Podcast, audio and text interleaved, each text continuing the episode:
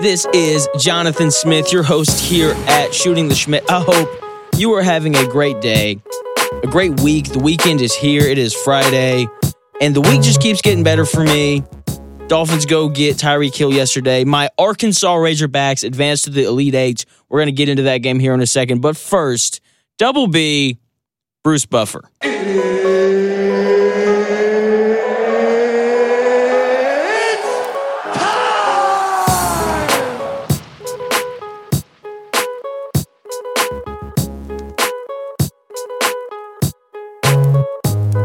Thank you, Bruce.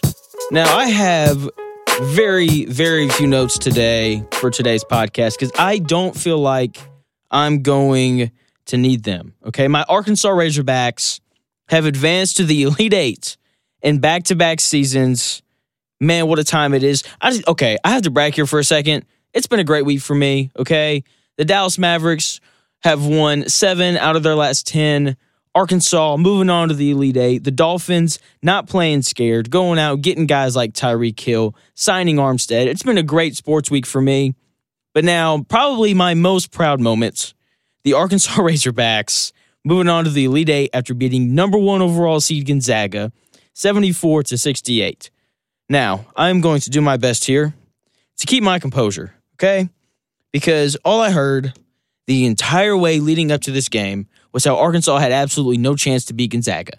Absolutely none. Nobody gave them a shot except for me. I gave them a shot. With that being said, I'm not going to sit here and pat myself on the back too much because I did say that I think that they are that they would lose. Okay, I thought Arkansas would lose the game, but I thought that they had a shot to win. Okay? Now, with that being said, Arkansas plays a fantastic game, and I get on Twitter after I finish watching the game. And my hope and what I'm expecting to see is stuff like, wow, Eric Musselman, one hell of a coach. Okay, that's one of the best coaches in the country. Stamp, like, put a stamp on it. Okay, like, he's without a doubt one of the best coaches in the country after a win like that when you look at the talent gap and things like that. Or maybe, you know, I was going to see, wow, man, Au'Diese Toney, the motor on that kid, the way that he played defense was incredible. Didn't see that either. Instead, what I see is no one giving Arkansas even a hint of credit. Okay. Everything was all about Chet Holmgren and the foul out. Okay. And I understand that it was an important part of the game. Saw a lot of stuff on that. Saw a lot of stuff on Au'Diese Toney stepping out of bounds that led to the Williams three. Look, I'm sorry, but one play that was or wasn't called with four minutes left to go in the game does not affect the outcome of it. Okay. Was it a big play? Sure. You can make that argument. I would probably agree with you. But at the end of the day, there were several other plays down the stretch, several big shots hit by Arkansas. Shout out to Trey Wade for hitting those big threes late in the game that had a much bigger effect on the game than that one possession. So you can miss me with that. Talking about the fouls, Arkansas's second leading scorer, Stanley Umude, only played 20 minutes because he spent the entire game in foul trouble. Okay, so I don't want to hear all the Chet Holmgren stuff. Okay, the first three fouls, they were all fouls. Foul number three, he had his left arm hooked around the hip of the shot taker. Okay, that is a foul, whether you like it or not. And guess what? The last two fouls probably weren't fouls. Okay, even though the expert referee or whatever said that the fourth foul was indeed a foul, the fifth one probably wasn't. But at the end of the day, you have to tip your cap to Arkansas, who made a concerted effort to attack the rim and specifically to attack Chet Holmgren, who they knew was in foul trouble, and they continued to put the referees in tough situations and force them to make tough calls. Okay, it is part of basketball. Referees miss calls. Okay, on top of that, the foul differential was absolutely huge. Okay, Arkansas attacked, attacked the rim all night and got little to no calls around the basket. Okay, Gonzaga was in the double bonus, while Arkansas had only been fouled three times with seven minutes to go in the game. That's only the second half. I didn't even pay attention in the first half, but it felt pretty lopsided there as well. Okay.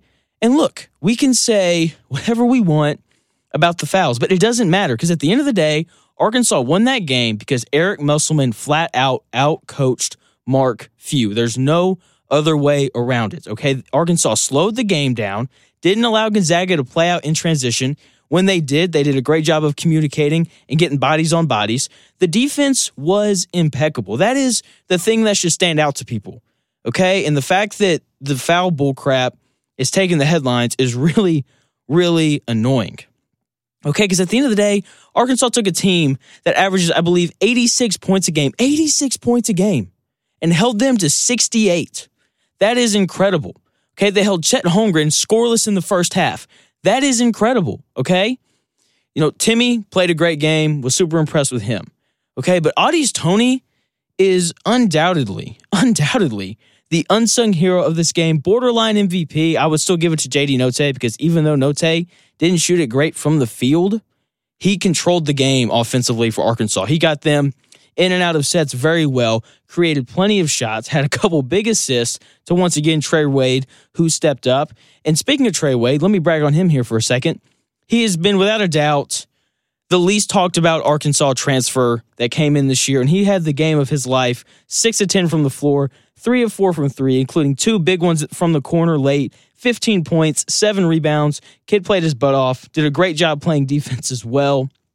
Au'Diese Toney scored nine points and was incredible, holding Nembhard to only seven points.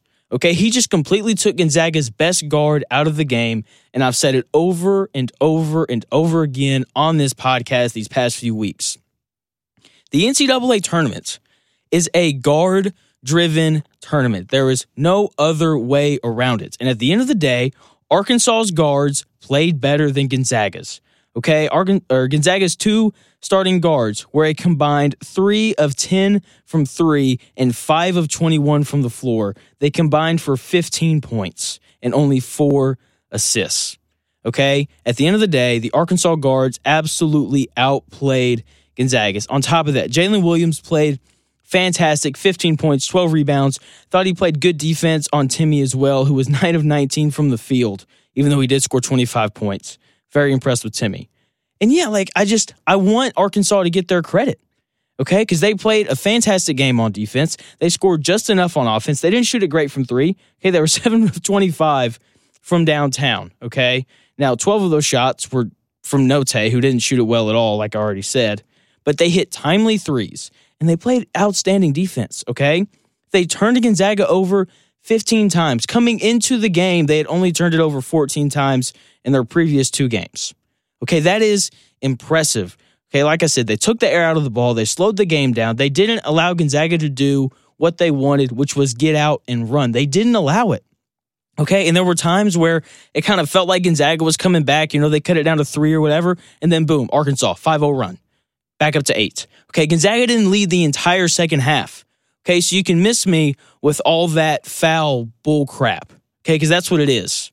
Okay, it's taking credit away from a team that's played really hard all year long. And at the end of the day, this Gonzaga thing goes back to what I've been saying all year long. Okay, Gonzaga comes out and they look great in November and December and January when they're playing really, really good competition and they're beating all of them at the start of the season.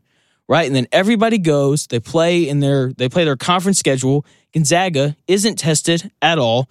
Meanwhile, the Arkansas of the world play Kentucky and Auburn and Tennessee and Texas A&M and these really tough LSU, these really tough basketball teams and they're hardened throughout the season. And so they continue to get better. And we see it every single year in March. Okay, we see it every single year when Gonzaga runs into these Power 5 teams who have been tested throughout the season and then they lose because they didn't get better through the season. Okay? And I think that if I'm Gonzaga, what I would do to fix this problem is I would try to pull a Notre Dame. Okay, figure out a way to pull a Notre Dame, not be in a football conference, but be in a basketball conference. Right? Notre Dame is an independent at the Division One level, but they play in the ACC for basketball. Okay, Gonzaga's got to find a way to get into the Pac-12.